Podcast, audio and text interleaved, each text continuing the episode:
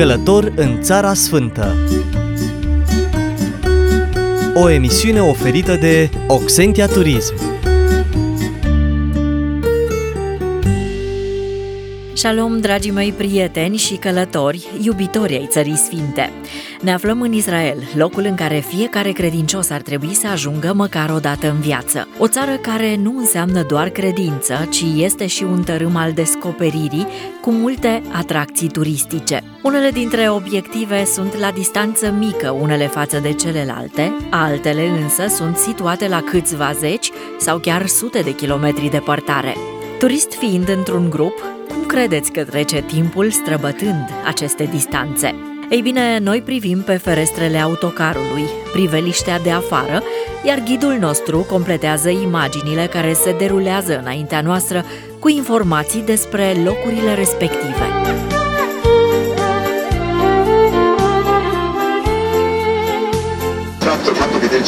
Aici, vom avea foarte multe lucruri care sunt legate de, de, de Biblie și în următoarele câteva ore am să vă vorbesc despre zona pe, prin care trecem. Țineți cont, de la Marea Galilei, dacă te uiți spre nord, în dreapta a fost Podișul Golan.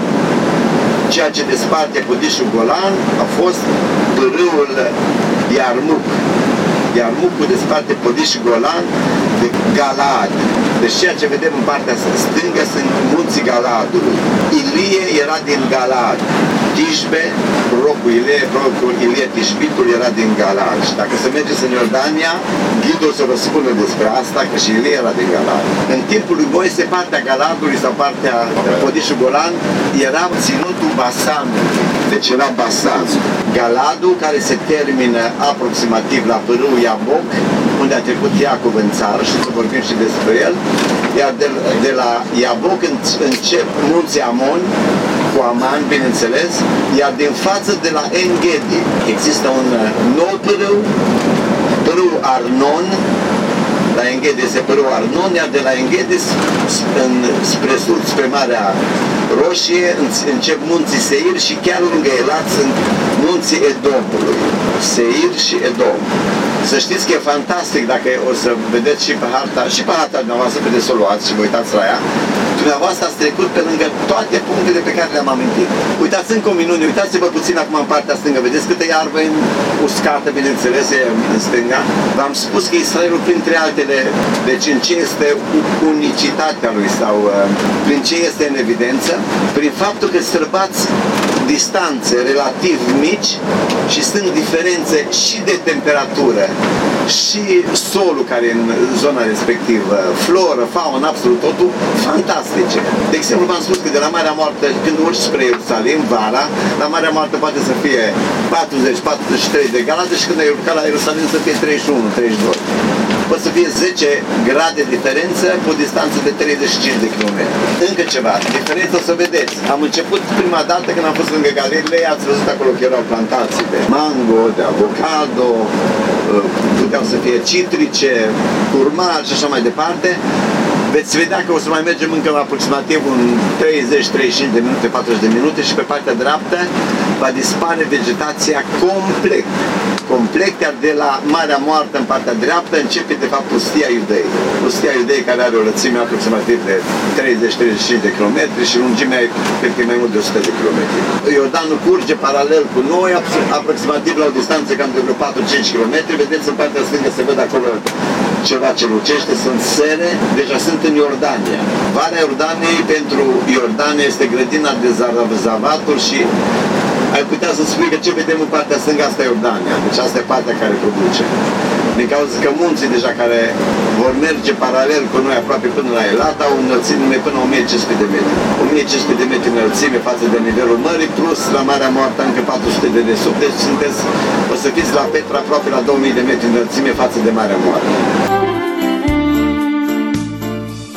Țineți cont că suntem exact în zona cea mai caldă. Am amintit așa în trecere despre fisura siro-africană pe care dumneavoastră o străbateți de la nord până la sud. Dacă cineva vă întreabă, puteți să spuneți că ați străbătut-o cel puțin în, porți- în porțiunea care este în Israel, din nord, de la Marea Galilei și până la Elat. Fisura asta siro-africană, de fapt, ce-a dat? A dat la, la adâncimile astea pe toată lungimea, adică Marea Moartă, minus 430 de metri, cel mai jos loc din lume și dumneavoastră urmează să ajungeți lângă Marea Moartă. Iar Marea Galilei, despre care v-am spus că este minus 208 metri.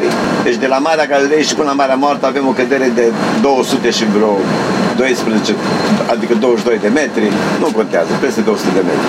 Și în uh, această zonă, de fapt, este cel mai cald. Două locuri sunt cele mai, cele mai uh, cu temperaturile cele mai ridicate în Israel, Elat și Marea Moartă. Iar după ele urmează Marea Galilei. Interesant la Elat, nu așa, pentru că mi-a venit acum în minte, să știți că apa din, uh, din Marea Roșie are tot timpul 22 de grade, și iarna și vara. Din cauza aia, deci dacă cobori de la Hermon, cum v-am spus, unde, unde faci schi, poți să mergi la Marea Roșie să faci baie. Vara ți se pare că puțin e rece și iarna o simți caldă din cauza temperaturii exterioare. Cu toții am auzit despre varietatea bogată de rețete culinare din bucătăria israeliană și am mai auzit și despre mâncarea kosher sau kasher, așa că ghidul nostru Gershon a fost amabil să ne explice câteva detalii despre acest subiect.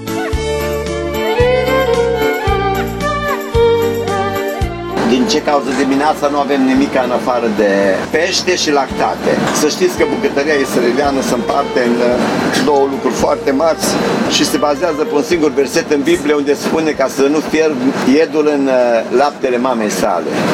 Adevărul e că cuvântul lapte, felul cum este scris, se poate interpreta și altfel, dar nu intrăm în subiectul respectiv. Rămânem la să nu fierbie iedul în laptele mamei sale.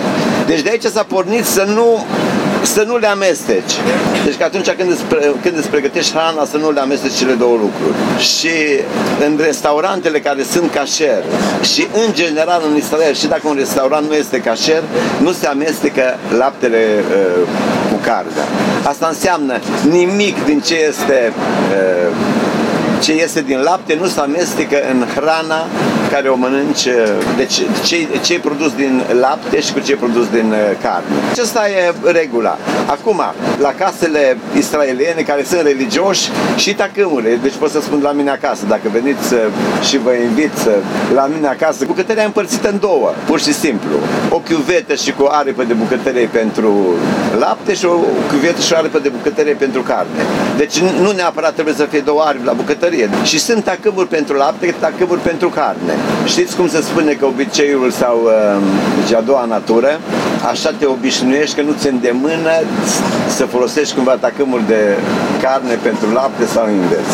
Și nu numai atâta, dar după aia, când, de exemplu, când ne apropiem de Paști, asta o să intre de fapt poate în alt subiect, uh, niciuna nu e valabilă, nici aia de carne, nici aia de lapte, din cauza că uh, la Paști nu avem voie să mâncăm nimica sau nu mâncăm nimica care este cu aluat și atunci trebuie alte tacâmuri sau dacă vrei să le folosești același tacâmuri trebuie să le duci la cașerit, așa se spune, și să, să fierbi într-un vas cu ceva sodă înăuntru și așa se face cașerirea uh, tacâmurilor pentru șavaselor pentru Paști. Deci, uh, din cauza aceea dimineața nu, vede, nu o să vedeți decât uh, produse lactate în restaurantele care sunt cașer, dar uh, peștele este considerat parve. Deci în ebraică este așa, este halavi, basari și parve. Peștele este considerat parve, adică ce este compatibil și cu una și cu, la, și cu alta, nu este considerat carne. Parve se potrivește și cu una și cu alta. Și câteodată când zici despre cineva că nu are niciun gust, spui despre că e cam parve. Dragii mei, facem un break news. Uitați, în partea dreaptă se află uh, pârâul Harod, despre care am vorbit. Izvorul Harod, aici, deci aici Gedeon, practic, el și-a dus armata, dacă a venit din Galad, înseamnă că a venit de fapt de undeva din fața noastră, a urcat pe munte, iar în partea dreaptă avem munții Gilboa. Gilboa legat de Saul, dar uh, vedeți acolo și localitatea Harod în partea dreaptă, la mai puțin de un kilometru. Gedeon vine aici cu oamenii și pune să bea apă și unii limpăie ca și câinele, alții se pun în genunchi și Domnul spune cei care au, care au limpăit, aceea să meargă cu tine și nu au fost decât 300. Hai să rămânem prima dată la Gedeon. Înseamnă că Gedeon a venit de undeva din față din Galad, a urcat pe muntele uh, Gilboa, iar toți uh, Madianiții erau tăbărâți aici în vale. Madianiții v-am spus că de fapt, dacă o să vizitați Vade Ram și Petra, practic sunteți în zona de unde madianiții din sudul peninsulei arabice migrează, ajunge până în nord și se așează în zona de la Petra. Și întrebarea e cum de au, au migrat din sudul peninsulei arabice, unde la ora actuală este Yemen, țările din Golf, deci toată partea, partea. De ce au venit până sus? Din cauza că la mijloc e pustie. Deci nu aveau ce să facă pe, pe, pe, la partea din mijloc. Ori în sud, unde, unde era de fapt cea mai fertilă zonă.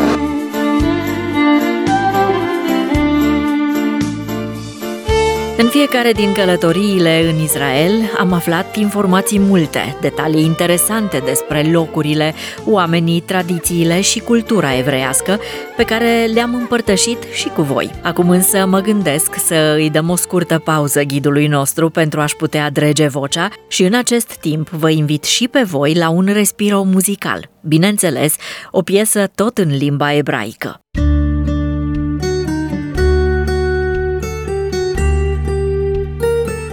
Călător în Țara Sfântă O emisiune oferită de Oxentia Turism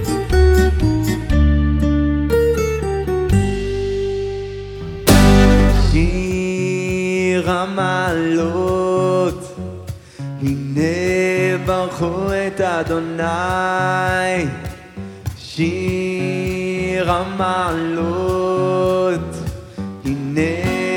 ברכו את אדוני, כל עובדי, כל עובדי אדוני העומדים בבית אדוני בלילות. כל עובדי אדוני העומדים בבית אדוני בלילות.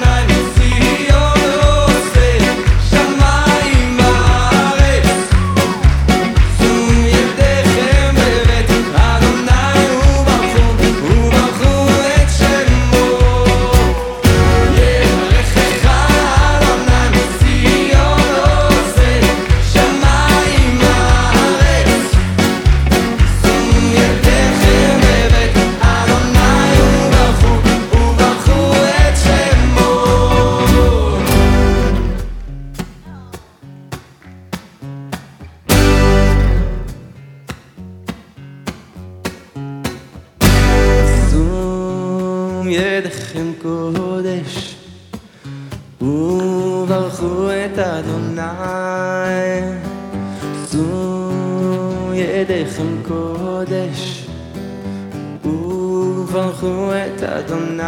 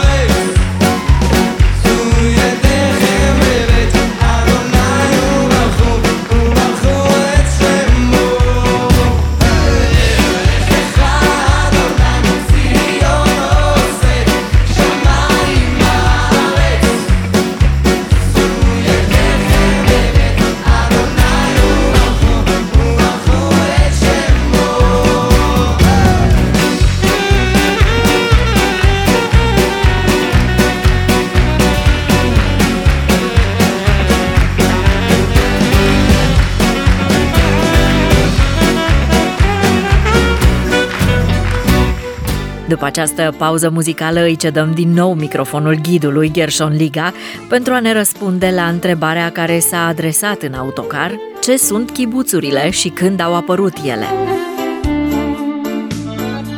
Dacă întrebăm de fapt ce este chibuțul, ar, practic întrebăm uh, ce este Israelul. Primele alioți sau primele uh, grupe care vin în, și se stabilesc în țară. Dar vreau să amintesc altceva. Mark Twain, aproximativ în, prin 1700 și ceva, deci un uh, scritor, trece prin Israel și, o vizi- și vizitează Israelul, că probabil că a fost trimisul lui Dumnezeu. Vizitează Israelul și începe de la sud, de la Gaza, urcă spre Hebron, trece pe lângă Betlehem, Ierusalim, în nordul țării și când ajunge la sfârșit, atât a fost de impresionat că a spus că e o țară pe care au părăsit-o oamenii și au, și-au uitat-o Dumnezeu. O țară de care n-ai nici un gust. 1700 și. V-am spus că în 1860, 61 și așa mai departe, până în zilele noastre, atunci au fost primii care au urcat în țară. Așa se spune, Alia, deci urcare, prima urcare, a doua, a treia eh, și până la 5. La primele două urcări, cei care au venit în, de prima dată, au construit, practic, se numește Moșava.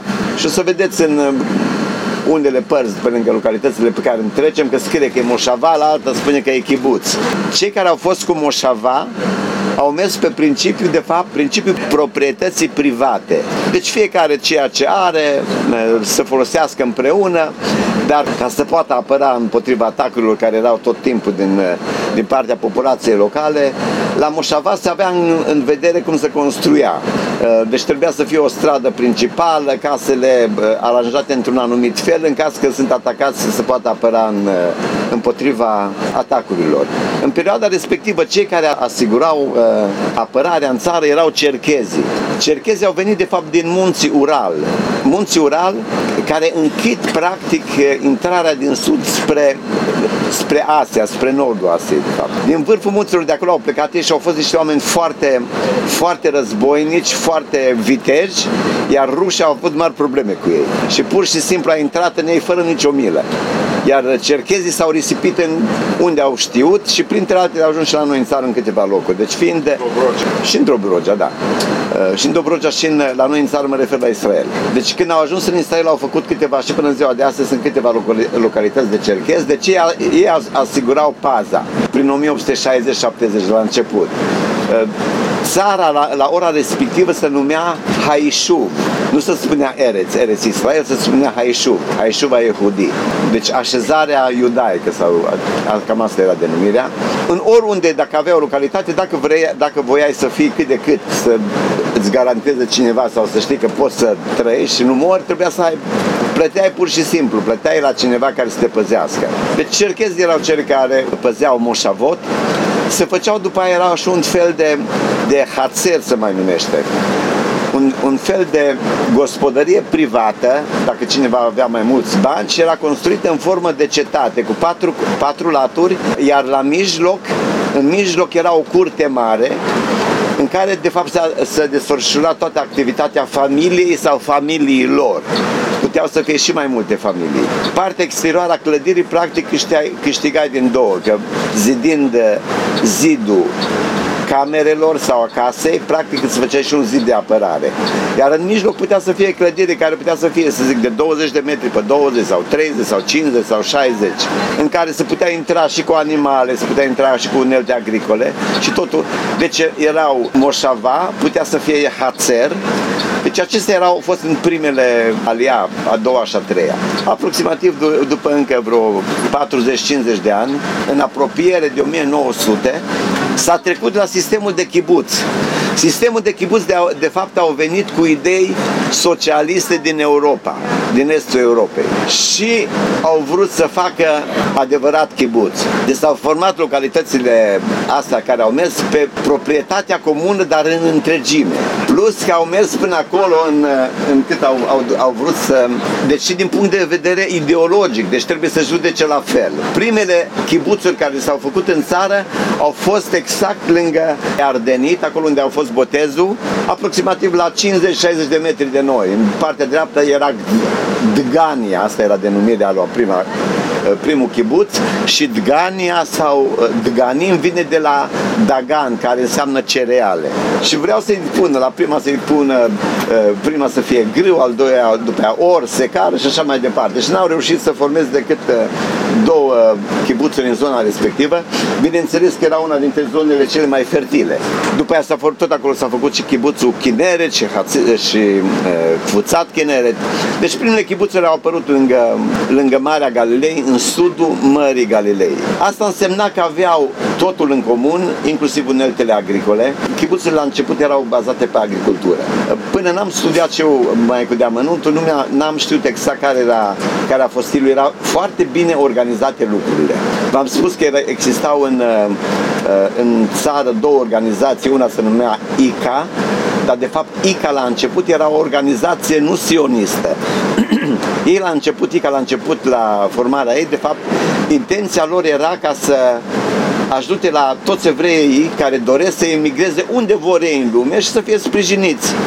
Dar în același timp s-a ridicat o altă organizație, baronul Rothschild din Anglia și cu familia lui a sprijinit foarte mult Israelul. Ați văzut când am fost la Cezarea, chiar ați văzut un filmuleț cu Rothschild când eh, coboară în, coboară în Cezarea și în eh, zona respectivă a făcut și o fabrică de sticlă, ca să, deci el zicea ca să producă struguri în zonă, vin și după aia să, imp- să-l îmbutelieze și să-l vândă în Europa. Și a, fost, a finanțat acolo, printre altele, pe lângă localitatea Cezarian modernă sau modernă la ora respectivă și o fabrică de sticle. Baronul Rothschild practic merge în paralel cu uh, organizația ICAP, care era de fapt pentru exterior, dar în final, uh, ICA fiind foarte bogată, în final îi predă lui Rothschild conducerea și fondurile care existau la ICA au fost uh, deversate după aia pentru sprijinirea țării. Chibuțurile, într-adevăr, că au fost de fapt uh, mai târziu, deci după, după război sau și în timpul războiului, și inclusiv după al doilea război mondial, practic a fost o soluție pentru cei care au venit din Europa și care nu aveau nicio... Erau familii sparte, oameni care au, care au rămas fără copii, fără neveste sau fără soți și așa mai departe. Chibuțurile, de fapt, au fost un, un refugiu pentru mulți eh, care au scăpat din Europa.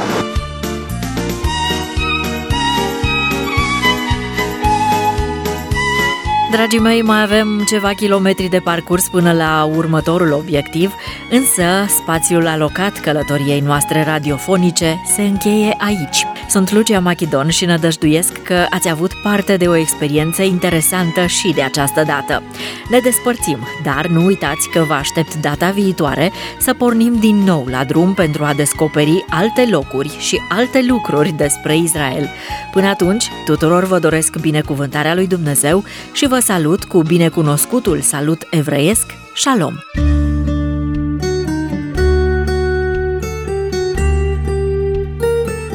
Călător în Țara Sfântă O emisiune oferită de Oxentia Turism